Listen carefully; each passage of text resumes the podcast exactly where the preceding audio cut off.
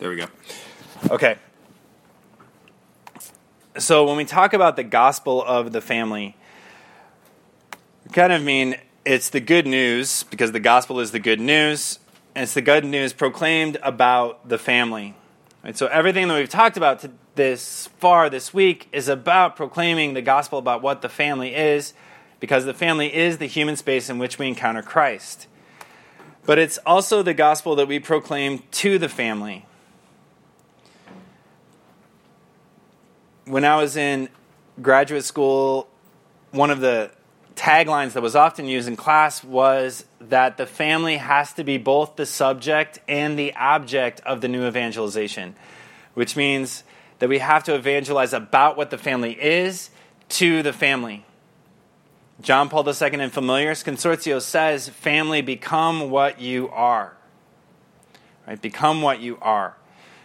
So, the whole theology of the body is about proclaiming what the family is so that we can know where we're going and become what we are.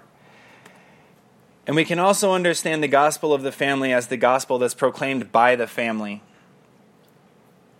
Okay, because it has to be families living out their own faith as the domestic church that reveal God's love to the world. That reveal God's love to the world. And in a world where people say things like a family is a family is a family, in the church, we need families that we can point to and say, like, look at this family and the joy that they have in their life. And we should be able to point to their joy.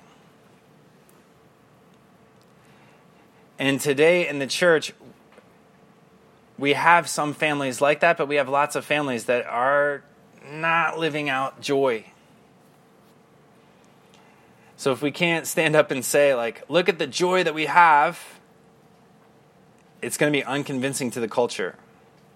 So, Pope Francis, what does he say in Joy of the Gospel? You shouldn't look like you just came from a funeral. Right? You shouldn't look like you just came from a funeral. How do you get to the point where you don't look like you just came from a funeral? Continued conversion in our own life. So, Pope Benedict XVI, in an address to the Pontifical Council on the Family, says the new evangelization depends largely on the domestic church. In our time, as in times past, the eclipse of God, the spread of ideologies contrary to the family, and the degradation of sexual ethics are connected. And just as the eclipse of God and the crisis of the family are linked, so the new evangelization is inseparable from the Christian family. The family is indeed the way of the church because it is the human space in which we encounter Christ.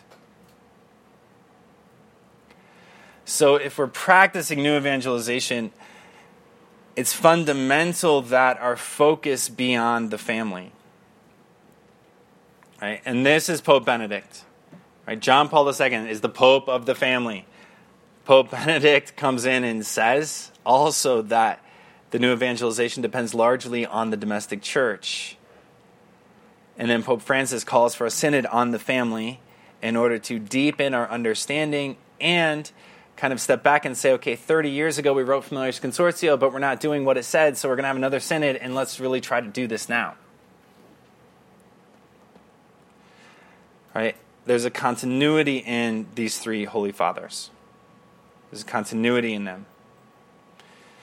You know, what Pope Francis is doing is an application of everything that Pope John Paul II taught and Pope Benedict deepened. Okay, there's a pope who said that we have to pay attention to the new poor. Right, those people who grow up in broken families, suffer from addictions, etc., etc., etc. Wow, that sounds like Pope Francis. It was John Paul II in 2000. John Paul II in 2000. So, when we think about new evangelization and what we mean by that term, right? Traditional evangelization is the proclamation of the gospel to unchurched people who don't know Jesus, they've never heard of Jesus. So, when we think about evangelization in the tradition, we call it ad gentes, right? To the people. Right? Another category that the Second Vatican Council identifies is pastoral care. Right? Pastoral care is the work we do to enrich and deepen the faith of those who are already in the church. So, pastoral care is ordered towards those people who already know Christ. Evangelization is the work that's oriented towards those who don't know Christ. New evangelization is a term that presupposes that there are people in the church who have received pastoral care without being evangelized first. They've received pastoral care without being evangelized first. So when Ted Sri came and spoke to us at a pre study day, he kind of put a diagram like this on the board. So in the work of evangelization, you have ad gentes to the people who don't know our Lord, we have pastoral care to people who already know Christ. And that means that these people are fervent. They've said yes to Jesus, they've surrendered their life. They're a profound Christian outlook. They bear witness and they make evangelizers of the evangelized. So this begs the question like, do our people really fit into these categories? Do we ourselves actually fit into these categories? I have a dear friend who's in a Bible study, and people want to join their Bible study, but their Bible study is too big. And I said, Well, it's probably time for your Bible study to split and invite more people in. Well, no, because we all like each other. right? So this Bible study has been going for like 12 years, and it's never invited or gone out in order to like invite other people into that experience. If it was working like it should in spiritual multiplication, then they would join this Bible study and eventually get to the point where, you know what, like we need to invite more people into this. So three of us are going to go start three new Bible studies. And maybe we still come back to this base of our friends, but we're going to go start three new Bible studies to invite more people into this experience. Because otherwise, what happens is people who are on the fringe or they don't really know our Lord and they start to come to know our Lord and they want to join a Bible study, but the only Bible studies are people who have been in Bible study for 20 years and they all think they're really holy. And this person on the fringe is like, oh, I don't belong with those people. I don't know where to go. Like, I need a Bible study for beginners, but we don't have a lot of Bible studies for beginners because the Bible studies we have are people who have done Bible studies in college, et cetera, et cetera, et etc. And so they come and they say, Father, I'm joining this Bible study at Mosaic, which is an evangelical church, which is ordered towards just proclaiming the gospel, who is Jesus, etc. Okay, so new evangelization is oriented towards people who have already received the sacraments subjectively, but they don't quite fit these categories. They haven't completely surrendered their life to our Lord. They haven't completely surrendered their life to our Lord. And so when we talk about what do we do in new evangelization, well, our form really should be the same as it would be as if they didn't know Jesus at all. The themes that we talk about should be the same as if they didn't know Jesus at all. Because this is what works. And we know it works because we have witnesses to the fact that it works. And they all go to the Berean church you know, they grew up in the faith, but they never came to know Christ. And then they went to college, and somebody said, Who's Jesus to you? Well, Jesus is, you know, we go to the sacraments. When did you come to know Christ? Um, when I was baptized. Uh, I asked all these questions to seniors in high school. When did you come to know Jesus? Who's Jesus? And they were like, none of them told me a story of how Jesus entered into their life and they surrendered their life to our Lord and they know Him and He's their best friend. Like, none of them told any stories like that. They all kind of gave the 92 question answers. Okay, 92 questions aren't bad, 92 questions are good, but like one of the 92 questions should be who's Jesus? Answer in your own words. Go and uh, and so because they can't answer the question, then they end up in this dialogue with this person, and the person evangelizes them, and then they grow in fervor. You know, Sherry Weddell, when she writes "Informing the Intentional Disciple," she talks about how sometimes we we just sit back and go, oh, they just want to be entertained. They're just going for entertainment. Well, they're not really going for entertainment. They're going because they found Jesus there. They, they're developing a personal relationship with Jesus. Now, oftentimes people will go to an evangelical church for about three years, and then they realize, okay, now I'm ready to go deeper, and there's no place to go, and they come back. But my ideal would be that the evangelical churches realize they've got about a three year lifespan on people, and they just like have them go there for three years, and then they send them to the Catholic Church. and they come to the Catholic Church. But they keep doing what they're doing because what they're doing is good for people who need to know our Lord. So, because we don't have that element, okay, I'm going to use a story like a friend of mine, who, my Baptist friend who misses his grandma when I was in chaplain school. He started coming to Mass with me every day. And he started praying the breviary with me every day because these guys don't think Catholics pray. But every single break, all of me and the other seminarians at chaplain school were out there with our liturgy the hours. We're praying the breviary together. And now the Protestants are like, What is that book? What are you doing? And they realize that we pray every day, and it's all based on Scripture. And so my Baptist friend, my Methodist friend, my Presbyterian friend all went out and bought Liturgy the Hours, and we started praying Liturgy the Hours together. I don't know who they pray for when it says pray, pray for the Pope, but they all bought Liturgy the Hours, and we started praying it together. And then my friend starts coming to daily Mass with me, and there was the Bread of Life discourse all week. And we were going all week. And all the, so all the sermons are on, like the Eucharist is Jesus. And he says to me, Okay, so if you really believe that the Eucharist is Jesus, why has nobody ever told me this before? And I said, You're right.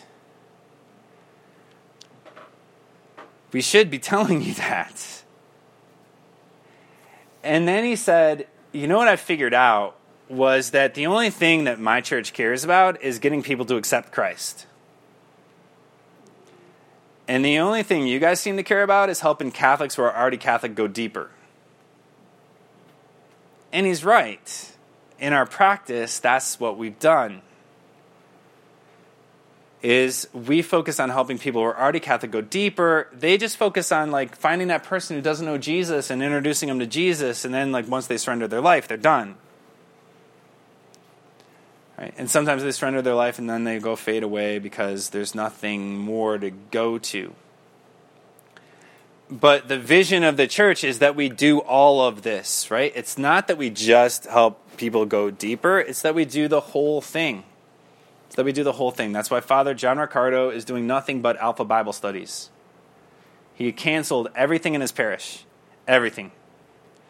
Right? Like no Knights Columbus, no Altar Society, no Endow, no That Man Is You, no nothing but Alpha Bible Study. Alpha Bible Study is a 10 week Bible study. All it is is like the big questions Who is Jesus? Why did he die on the cross for me? What is prayer? What's the role of the Holy Spirit? How do I surrender my life? It's 10 weeks. People come, they have dinner, watch a video, have a small group discussion for 10 weeks.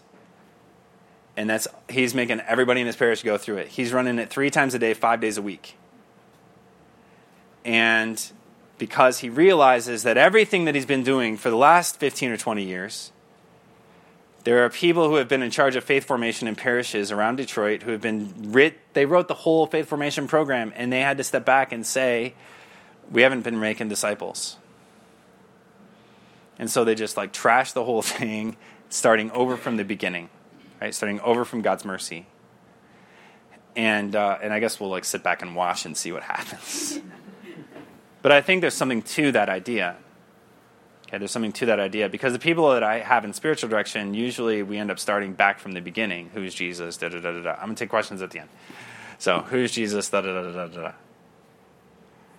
All right, so like there's been something missing, and George Weigel would attribute all of this to the to the Reformation.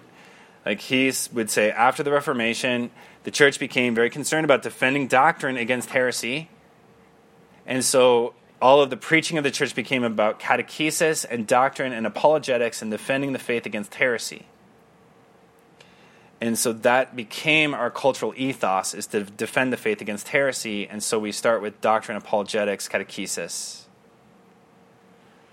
and we presume that people who are culturally Catholic are encountering our Lord in the family and coming to know our Lord in the family.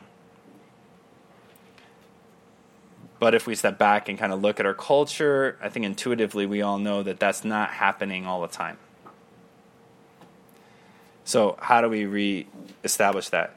Now, Pope Francis uses this field hospital image for the church. The thing the church needs most today is the ability to heal wounds and to warm the hearts of the faithful. It needs nearness and proximity. I see the church as a field hospital after battle. It's useless to ask a seriously injured person if he has high cholesterol or about the level of his blood sugars. You have to heal his wounds. Then we can talk about everything else. Okay, you have to heal his wounds. And what we find like that's the way the gospel was preached. It's the way Mark's gospel is written. John the Baptist shows up. He starts preaching in a way that brings people's wounds out because he preaches on love. That's the only thing we know he preached about was it's not lawful for you to be married to your brother's wife. And then all these people come and they confess their sin in the external forum. It's not sacramental confession. They just go and they say, I'm a sinner and I want to repent. I want to change my life. And then Jesus shows up in the gospel. And what does Jesus start doing? He starts healing everybody's wounds. And as he heals their wounds, they become his disciple. And that's kind of a model for evangelization. We preach the truth about love, it brings people's wounds to the surface. Jesus comes to heal their wounds, and they become his disciple.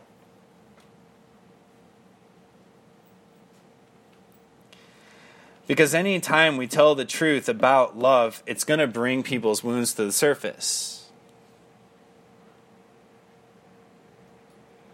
It's going to bring people's wounds to the surface. You know, that's what happened to me when I was in graduate school.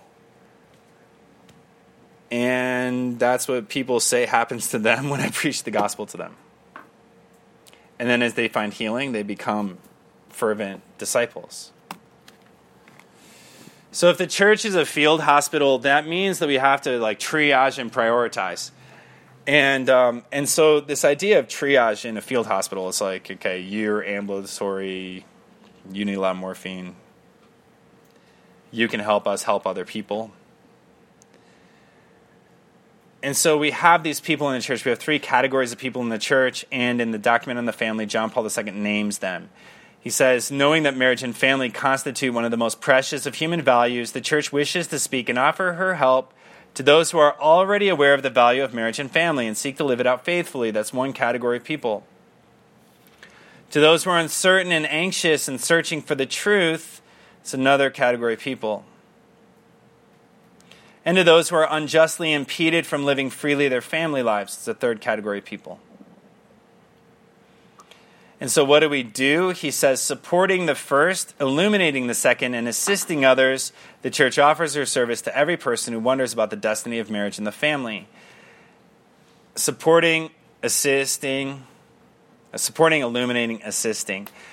And those three methods of transmitting the faith correspond to three kind of lenses through which we proclaim the gospel and do pastoral care. Okay, the first one is kerygma, or the first proclamation of Christ's saving love. Then catechesis, which is the explanation of what we believe. And then doctrinal and moral principles. So, simply put, Jesus loves you. Marriage is a sacrament between a man and a woman who are baptized. Contraception is a mortal sin. Okay, doctrine and morals.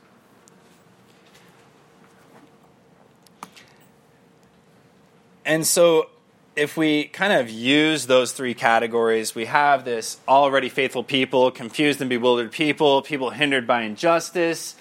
People who are hindered by injustice are also people who have divorce in their families. They lived in an addiction family system.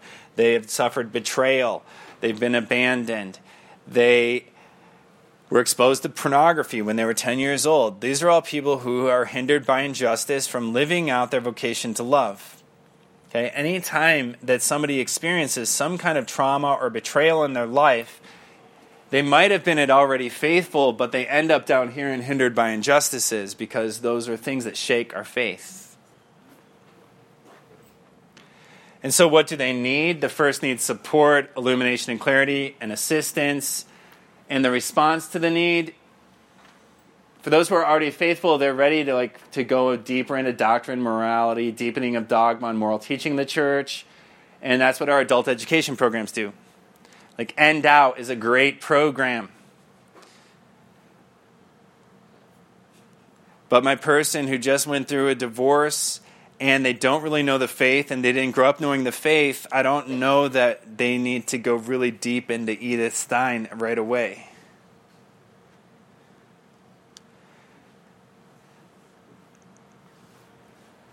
Then there are these confused or bewildered people. These are people who are unclear about the te- church's teaching on homosexuality.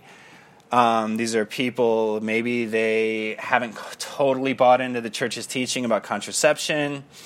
They might be people who just have a lot of questions about whether confession is really necessary, but they go to Mass and they're part of the church and they need catechesis, right? Evangelization, continued catechesis, adult education that's focused on catechesis. So things like Symbolon as an RCIA program that helps to clarify what the church teaches. And then the third category of people really need the kerygma, the first proclamation of Christ's saving love. Communities of support in various circumstances of suffering. These things exist both in the church and out of the church. Right? These can be for people both in the church and out of the church. So, one of the most helpful elements of the Catholic Divorce Survival Guide program that I started this year, what everybody walks away with is I never really understood Jesus' love for me personally because I've taken that program and then what I add is just I do kerygma, kerygma, kerygma, kerygma, kerygma. First proclamation of Christ's saving love over and over and over again. And that's what starts to bring about this conversion right? People who are involved in unbound deliverance ministry, what is it? It's a really formal way of introducing this person to the kerygma over again.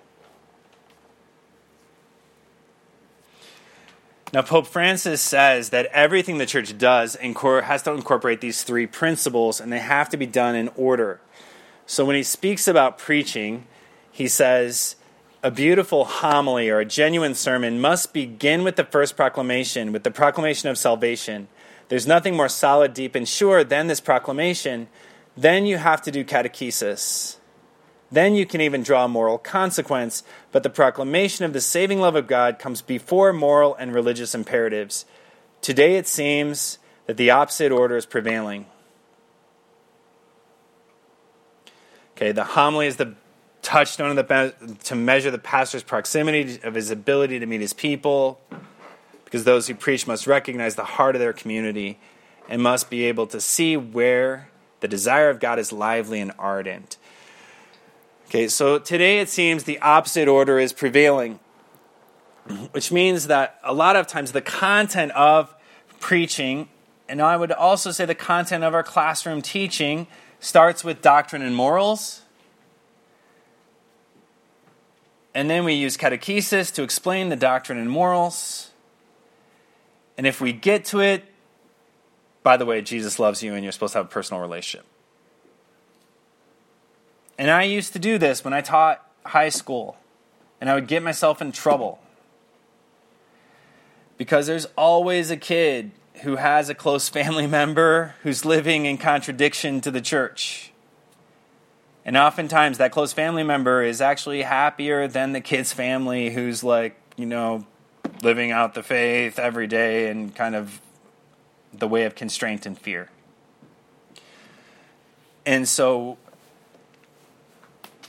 Father, what about gay marriage? Well, homosexual acts are always sinful and they're a mortal sin, which means you go to hell. That's the doctrinal moral principle. Like, that's the conclusion. If I start there, then their next thing they're going to say is, well, my uncle is the my he's the nicest person in my whole family and him and his partner have a better relationship than my parents and so what do you think about that father? And then you're stuck because you, you have to tell him his uncle's going to hell and then you try to backpedal and you do like catechesis where it's created the image of God, man and woman, and we get lost in that. If we start with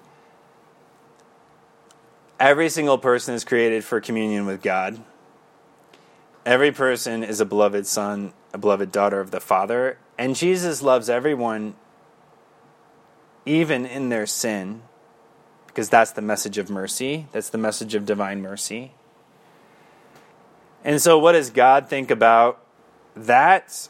Like, God looks at them with love and awaits their response to his look of love. Okay, he awaits their response to his look of love. Okay, we all must respond to the look of love in order to have eternal life. Each and every one of us has to respond to the look of love to gain eternal life. Okay, oftentimes people don't respond to it. And most people I've ever found that were really caught up in sin, part of them doesn't believe that it would be possible that God could possibly love them if God is the God they believe that exists. Now, many atheists that I've had a conversation with, it's not that they don't believe in God. They don't believe that it's possible that there is a God who could care about them. They might buy into a creator of the universe because we can use astrophysics and all of this stuff to explain it, but they still don't believe it's possible that the God who exists could care about them. And so the first proclamation is that that God who exists cares about you. And then we can move forward from there. Then we can move forward from there. Some of the young men that I have worked with who experience same sex attraction we just sort of start with your identity as a son and then what happens is all of that comes out like all of the distortion that they've inherited throughout their life about being a son and we're just going to work on that. We're not going to talk about like what you're doing out here or what you've done out here. We're just going to talk about let, let's heal this like fundamental thing first. And i think that should be the practice for the entire church no matter whether the person is experiencing same sex attraction, acting on it, or they're a heterosexual person who's also wanting to get married, everyone should work on their own junk first. Because if we work on that, it's going to make healthier marriages. And they might find healing that will help to explain what's going on in their life, and it might actually change their experience of themselves. You know, Dr. Benish told me, she's told me lots of stories about, you know, people who experience same sex attraction or something else, and she's not doing reparative therapy or anything. All she's doing is treating them for attachment disorders. And as she treated their attachment disorder, then like something flipped about the way they saw themselves. Because they had an explanation for something feels different about me. And that kind of healing process should take place for every single person who gets married because all of us have junk. Some of us have little junk, some of us have big junk. Some of us have a lot of little junk that becomes a big pile of junk. and and so as we like kind of work through that and when I say work through that I don't just mean in a psychological way. I mean like psychology has the role of bringing to the surface like and helping us to understand our wounds so that we know what we're inviting our Lord into and we can be more specific about inviting our Lord into it. You know, all the work that I had done, and I had to work through all kinds of things in my relationships and my family. Some things that I haven't told you, and then there's the things I have told you. But then, like most recently, the thing that's given me the most joy was figuring out that I had suffered a big loss when I was 22, and it wasn't the divorce of my parents, and it wasn't some other things. It was that I broke up with my girlfriend to go to the seminary and I was really in love. And that sounds stupid because I have all this other stuff that seems a lot bigger. But that was this thing that was a huge obstacle to me in trusting my life to our Lord because I had experienced a lot of pain over it and I never really like let myself love like that again. And then my spiritual director, he like really kind of changed that and helped me to see God was teaching me something about love in that time in my life and that same experience can happen with our Lord. So when Pope Francis said all of that to priests about preaching, he says the same thing to catechists. He says, in catechesis, too, we have rediscovered the fundamental role of the first announcement or kerygma, which needs to be the center of all evangelizing activity and all efforts at church renewal. The kerygma is Trinitarian. The fire of the Spirit is given in the form of tongues and leads us to believe in Jesus Christ, who by his death and resurrection reveals and communicates to us the Father's infinite mercy on the lips of the catechist, the first proclamation must ring out over and over Jesus Christ loves you, He gave His life to save you, and now He is living at your side every day to enlighten, strengthen, and free you. The first proclamation is called first not because it exists at the beginning and then can be forgotten or replaced by other more important things. It's first in a qualitative sense because it is the principal proclamation, the one we must hear again and again in different ways the one which we must announce one way or another throughout the process of catechesis at every level and moment. Okay, so in Joy of the Gospel, Pope Francis places this emphasis on proclaiming the kerygma, which means that in our classrooms, we should be proclaiming the kerygma over and over again in different ways everything we teach, we try to bring that back into an encounter with our Lord and that fundamental proclamation that you are beloved. And we need to hear it over and over and over again. And we might say, well, that can get boring. We've already covered that. They already know that. They know God loves them. And I used to hate this. This is not flowery language. When I was in the seminary, I remember I went to parish, and the pastor, I asked him, What do you want the kids to know for First Communion? And because I'm thinking in my head, you know, oh, so it's okay, we have to teach them what the Eucharist is. And he was like, I want them to know that Jesus Christ loves them very much. And I was like, Ugh. now, there is a time in the church in which we all grew up in, especially if we're not from Lincoln, where the only thing they did in catechesis was Jesus Christ loves you very much. And they didn't do the rest. And then we discovered the truth. And we were like, nobody told me the truth. And we got angry at Father Jesus loves you so much for not telling us the truth about the faith. And so then we said, we're going to teach the truth about the faith. And so we start doing that without telling people Jesus actually loves them. And we just swing the pendulum from one side to the other in a disconnected way.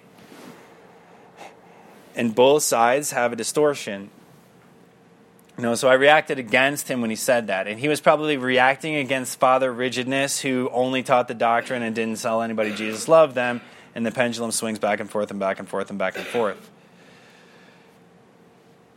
And so, my own emphasis, and I started to, when I've given talks when I was director of religious education two years ago, and I've gone to schools and done formation for teachers, like little retreat days, and I always emphasize this. Um, and there's this emphasis on the love of our Lord. And sometimes I'll have this conversation with other people and they'll just say, well, yeah, they know Jesus loves them. They know that they're a beloved son. I'm like, no, people don't know they're a beloved son. They don't know, they don't know what that means. And so we have to be as loud as the culture. They have all these other voices in their head telling them, you are an individual, you make your own choices. Love doesn't really exist. If you want to be happy, you need to be in this sinful lifestyle and they hear that over and over and over and over and over again, and they don't get bored with that message. It actually starts to form their whole way of thinking. So we have to be as loud as the culture in proclaiming the gospel and never get bored of proclaiming the gospel. And just be able to insert in little ways along the way the kerygma. And it doesn't take 20 minutes to proclaim the kerygma, it just takes a couple minutes to proclaim the kerygma. Like when I tell you, I realized when I had these wounds that Jesus like entered in my life and gave me joy. That's proclaiming the kerygma in another way. And so the kerygma is also rooted in that anthropological order that we've been following of your beloved son and daughter, so that you can become a spouse, so that you can become a parent.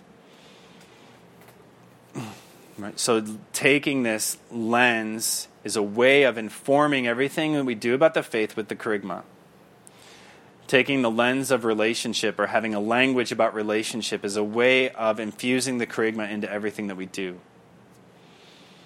Because if we use that relational way of talking about going to confession, it's a place where you go to make yourself vulnerable to our Lord so that you can receive His love. We've just proclaimed the kerygma. in a way that goes beyond. You have to confess your mortal sins by number and kind. You go in, you do this form, the priest prays the prayers of absolution, and you get absolved.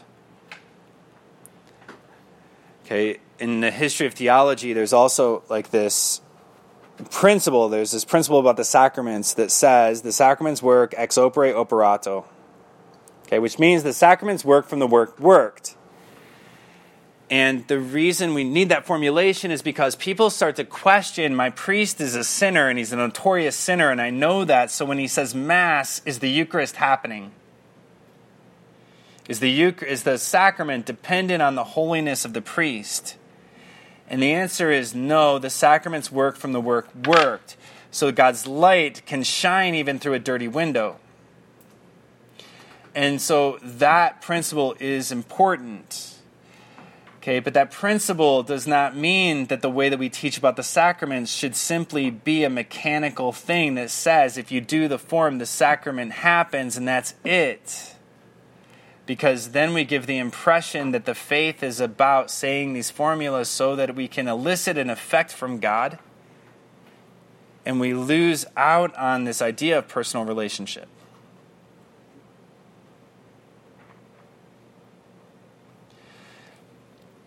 Know, but I think it's because of that emphasis on the sacraments work from the work worked that we lost sight of this idea of the sacraments are the means by which we establish relationship with our Lord and our identity is transformed or changed. Okay, so that's what Pope Francis teaches about kerygma. It's just to sort of infuse that, and maybe I should have done that, you know, when we started, but I didn't. Okay, so I'm going to go to some questions. Does anybody have any questions that you want to raise your hand and ask? Okay. Go ahead. Hey, um, love Alpha. I love Alpha too. It's really working well at the church that I'm. Mm-hmm. Okay. Yeah. Um, I'm a convert, and Alpha is comes from. I know.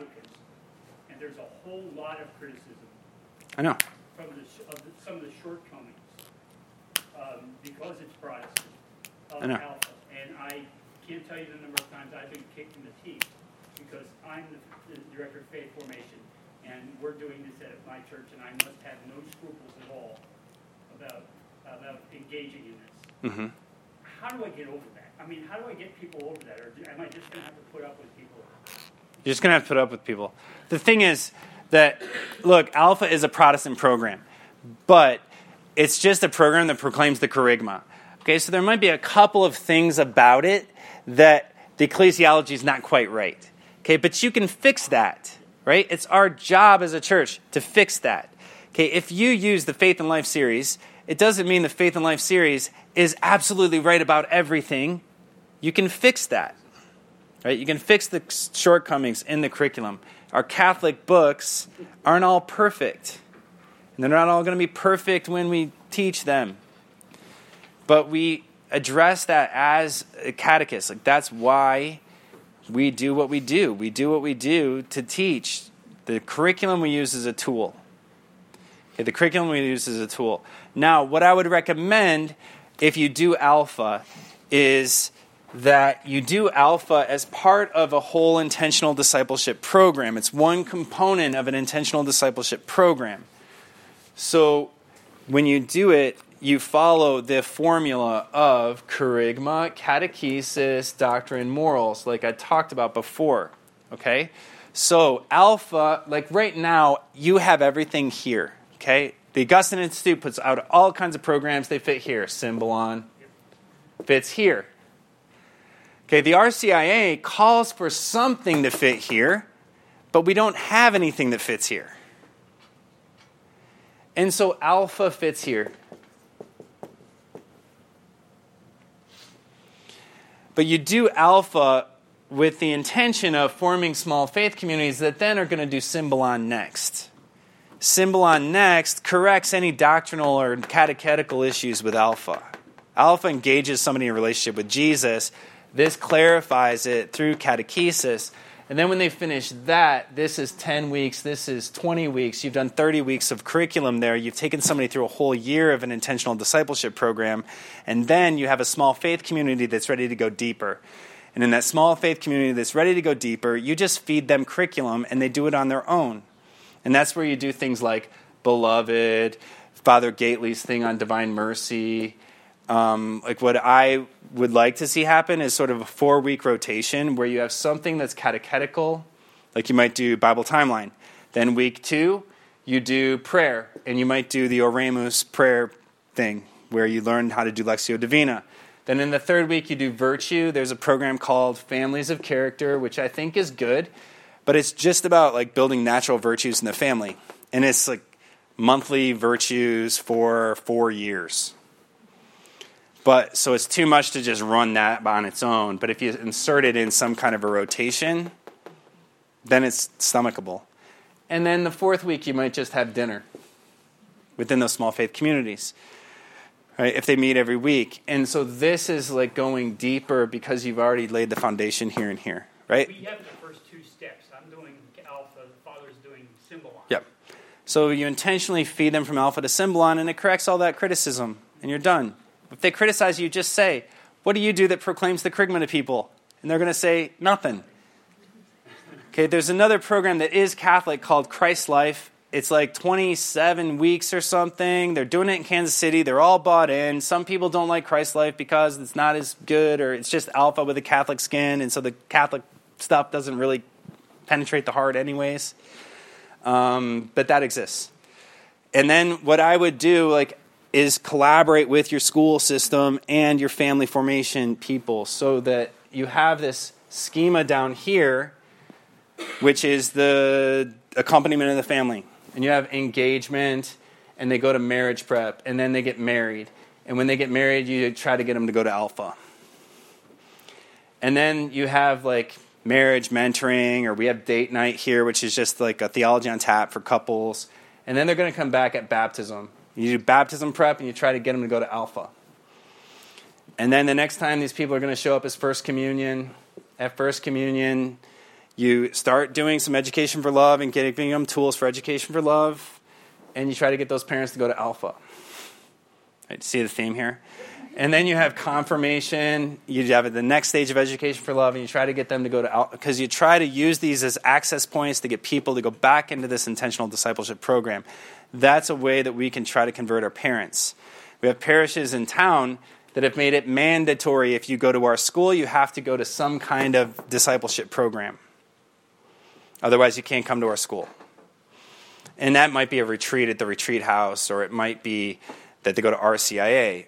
You know, I think ideally, like you go through Alpha. You just say, kindergarten roundup, you're going to be together for 12 years. You might as well make friends. Come have dinner for 10 weeks. We're going to feed you dinner for 10 weeks and you get to know each other, become friends, and at the mean, then we're going to evangelize you, and then we're going to try to get you to the next stage, next stage, next stage, because the biggest indicator that your kids will remain faithful is that you know Jesus. And you have to be able to tell your kids your at last moment with Jesus, your conversion story. Sister. What was the uh, name of the program for divorced Catholics? It's called Catholic Divorce Survival Guide. And we started about a year ago so it runs for 12 weeks then we take a month off and then it goes for 12 weeks. We take a month off it goes for 12 weeks.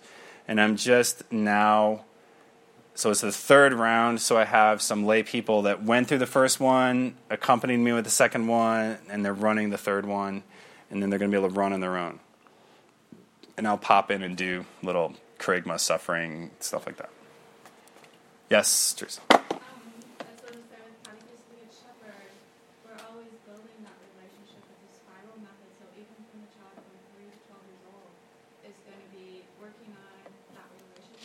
Right. And then it's going to um, build on the relationship in, in 69 and 90. Mm-hmm. And so we're viewing catechesis, but we're always, like, it's always focused on the relationship. But, you know, album and you can teach your lesson plans, you can provide, the, you know, the direct aim is to have the child fall in love with God. Right, exactly. And that's why I think Catechism of the Good Shepherd is good. And like I would be an advocate of like running Catechism of the Good Shepherd as in something to augment the religion curriculum. And just running it all the way through. Like I would have no problem with running it all the way through if people are motivated to run it all the way through and they have the space and you're going to stay on the curriculum, like the catechetical curriculum that we have because the curriculum is here. Okay, but we always have to be mindful of here. And Catechism of the Good Shepherd is a good way to bring this into the curriculum. And augmenting would not, you know, Exactly. That's what augment, not replace. all the religious, um, Yeah. know. I know. I'm on your side. but I'm not the director of religious education, so um, yeah, you need to talk to him. Okay. All right. So, Chris. Yes. How does one reach out and hear as, as Jesus to a child who was married outside of the church and no longer receiving sacraments? To a child?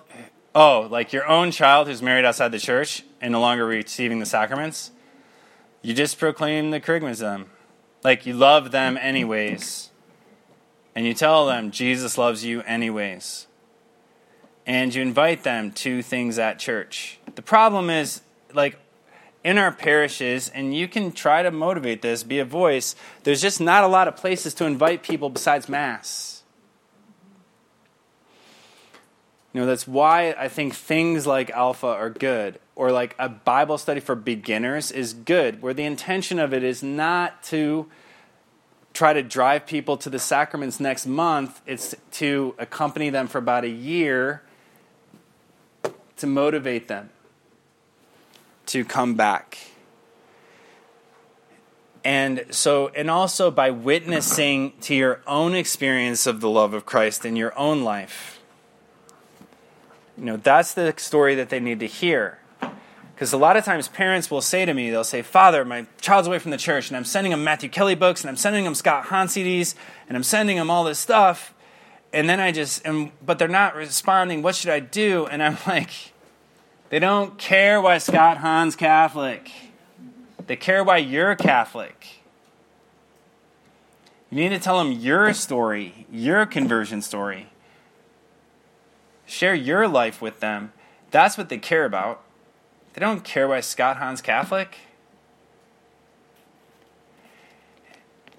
And in because they need to be in a relationship with you, and you're mediating the relationship through a third party when you send them this material. The material is good, but send them the material and say, This changed my life because when I read this, I realized Jesus loved me. But you have to connect it back to your own conversion and share your own conversion with them. Best conversion story I ever heard is the worst conversion story I've ever heard. Lighthouse Catholic Media is not going to publish it. Right? My dad, I was going to Mass to serve, I was in the car with my dad, and I said, Why are you Catholic? And he said, I tried to live outside the church for a really long time, and it just didn't work. End of story. Lighthouse Catholic Media is not putting it on a CD. But that is the reason that I kept going to Mass in college. And I could tell you on a few occasions of going out on Friday night when I was in the Army, or going out and then going out on Saturday night when I was in the Army, and waking up on Sunday not feeling like going to Mass, dad's voice in my head. I tried to live outside the church for a really long time, but it just didn't work. And I got up and I went. Because I knew that if it didn't work for my dad, it wouldn't work for me, and so I went. And it had an impact on me. And it wasn't a great story, but it was his story, which meant it was part of my story.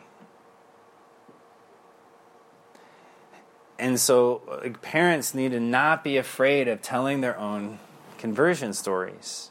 You know, and we as teachers need to not be afraid of telling our own conversion stories. When people fall in love, they tell everybody about it. Your teenager can't stop talking about the person they fell in love with last week. And so, why would we hesitate to talk about the person that we've fallen in love with, being Jesus? And we have a right to express our joy, and we shouldn't be afraid of expressing our joy because it's just who we are. Okay, other question. Okay, so um, sister asked me about what I talked about suffering yesterday. And so the question was about like when I'd used those categories, when I talked about it, and I just use this as it's just a schema, right? It's a schema to understand what we mean when we talk about suffering. And so we talked about it as like this kind of life I wish I had and this life I have, like the concrete life. And so the distance between them is the measure of our suffering. And so we talked about like the woman who has cancer and like her suffering is like this idea that I won't see my daughter graduate, I won't see this, I won't see this. Like somebody who gets divorced, their suffering is like we're not going to have family Christmas with all of us together next year or the year after or the year after or the year after. A person who has an abortion, like their suffering extends through their whole life because oftentimes it's like my child would be five, my child would be 10, my child would be 15. And until they've surrendered that to our Lord, it's constantly going to be this point of agitation in their life. Right? So this idea was to make the distinction between like what we offer to God or surrender, which has to be all of this stuff here, so that we can accept this part right here. As we do accept that, what happens? Christ can enter into our life and transform us and make our life more fruitful. Right? And make our life more fruitful so that it's Christ that lives in us that idea of I'm going to give up on what I wish my life was and accept my suffering so that Christ can transform me and then his life in me becomes more fruitful, my suffering becomes redemptive. And so God uses that moment to glorify what's going on in my life. Now, this isn't any different than how Christ wants to act in all of your life, no matter what has happened to you. Right? Christ always wants to act in our life like that. Because if we're living out our identity as sons and daughters of God, we're not going to be able to contain our joy, and it's always going to spill over into the lives of others. When somebody experiences a particular kind of suffering in their life, they become more vulnerable to the activation of that dynamic in their life. Right? So, like a child who, and sister used the example of Nathan Ron, who was this child who had a brain tumor right? And I have a particular devotion to him because he really did like intercede for my brother in a particular way. Google me if you want the whole story. It's on an article in Lincoln Journal Star. But when he was a child, he got a brain tumor and so he lived out that dynamic and what happened was God used him to reach all kinds of people and God entered into his life and used him to reach all kinds of people. Now, I always want to shy away from saying God gave him a brain tumor so that he could reach all these people. But it's just his life is a life that had a brain tumor.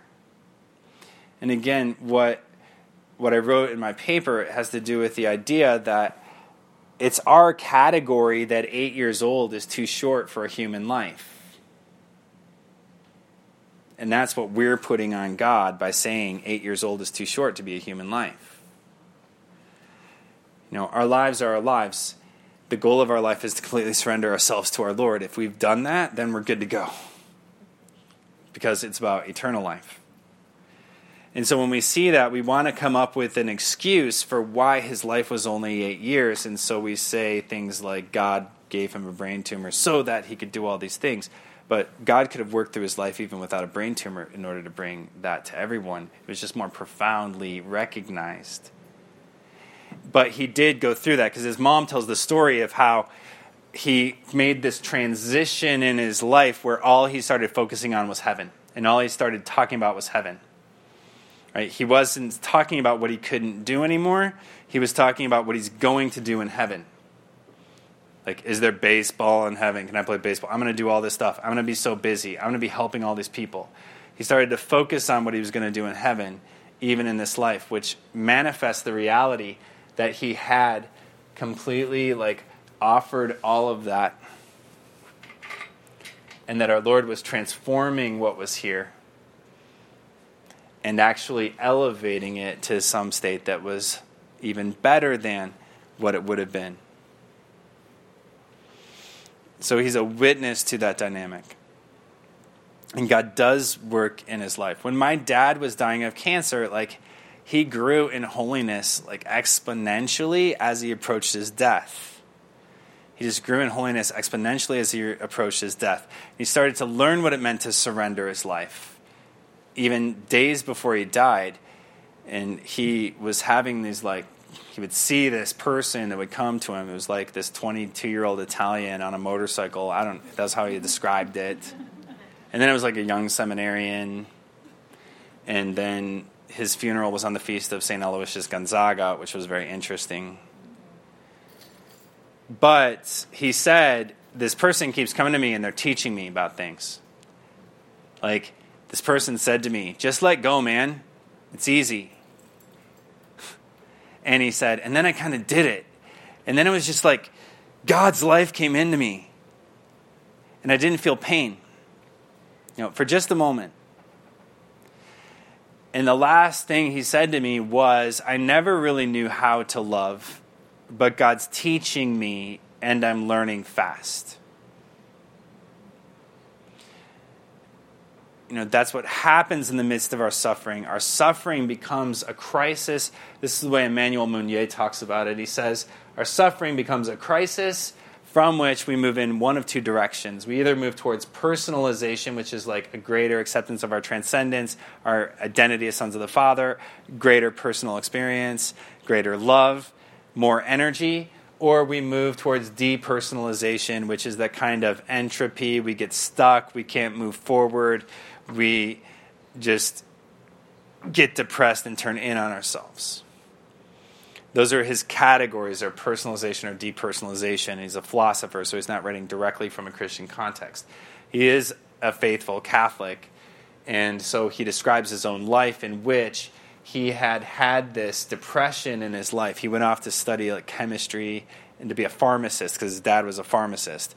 And then he was studying this stuff and he got into this huge depression because he had this love for philosophy. And so it wasn't until he went for about a year and he spent a year kind of in retreat where he had this conversion and started to move towards higher personal life. And in his letters, he also had a child with encephalitis, and he has these letters that he writes that talk about the value of that child's life, even though the child had encephalitis and he was constantly like looking into this blank stare. And he meditates on this and he says like that blank stare that reveals more than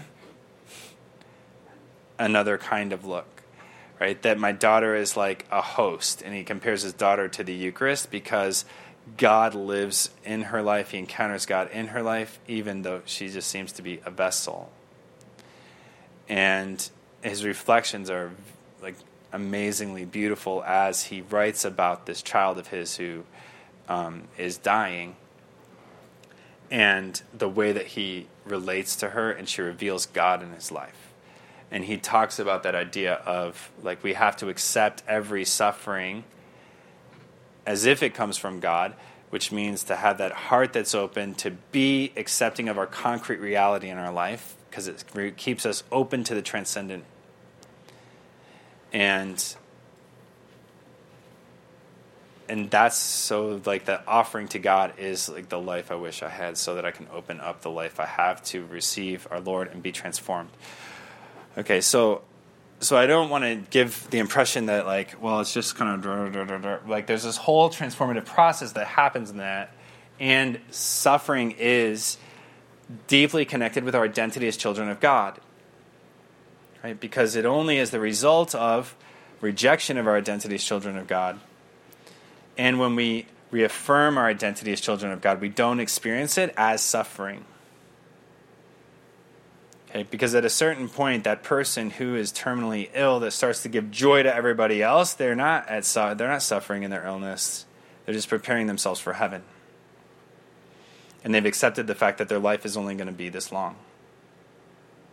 Sister. I kind of go with, in the sense that sometimes when it's the way that we wanted it to be, we don't view it as a gift from God. Like, you can't really entrust yourself when you think that, this is my plan and I made it to here and I'm moving forward. But when that suffering comes in, it's more like a realization that God is in charge here. Right. And He's the one that's going like, and I have to trust myself. Mhm. Rather than just like, I'm just cruising along as I want it to be. Right. When everything always goes the way we think it's going to go, it beca- there's never an occasion to really freely entrust yourself to our Lord.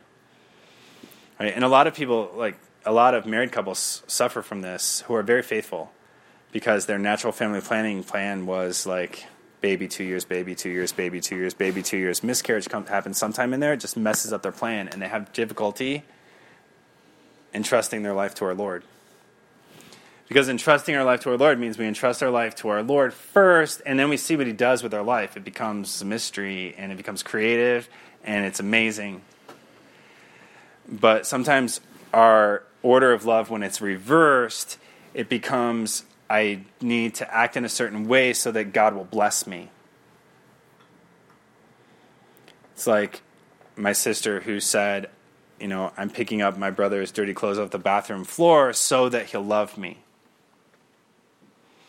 And when the order of love gets like turned upside down in our heads, then we have this idea that if I do everything right, God will bless me. And that kind of removes us from that relationship of creativity and trust because we're not really trusting. We're trying to follow a book, a guideline, so that if we do these things, everything will be good. And the opportunity to trust really comes into our life most profoundly when things don't go the way that we think they're supposed to go. You know, when I'm not the airborne ranger, Arabic speaking army priest, and I am sitting in the family life office in the Diocese of Lincoln going, huh, this is what God wants for me. right? But by opening up to that, then our Lord makes it fruitful right? And that's the same for all of our lives. You know, and I think when I went to the seminary, I thought my life was going to be a certain way always because I'd done this, and that included if I go to the seminary, God will fix my family. And so I had to deal with that. And I felt like God let me down because he didn't fix my family when I went to the seminary. And it took me a while to surrender that and to realize, wait a second, like our Lord wants to fix my family. By he wants to fix my family. He's going to do it. It's going to be okay. One time when I was in adoration, when I was in therapy, Jesus just said to me really clearly, Sean, don't worry. I'm going to heal everybody. Like, just worry about becoming my son. I'm going to heal everybody. You know, their healing doesn't depend on your conversion. But if you're converted, God will use you and make that conversion fruitful around you in ways that you don't expect. You know, in ways that you don't expect. It's like the act of faith is entrusting ourselves to our Lord, and it's not an easy thing to do. It's probably the hardest thing that any of us ever do. Complete surrender is the hardest thing that any of us ever do. You know, when I say like letting God love you, letting God love you is really hard. It's not fluff. Letting God love you is really hard because we can be resistant about it. Okay, sorry, I get really passionate.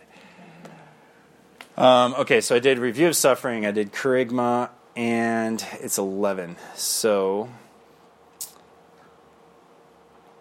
why don't, do we need a break now? Do you want to do some more questions? Do some more questions? Okay, we'll break. Okay, we'll do break. So we'll do break. We'll come back. And I'm gonna do some questions, prayer, and resources. Okay. All right.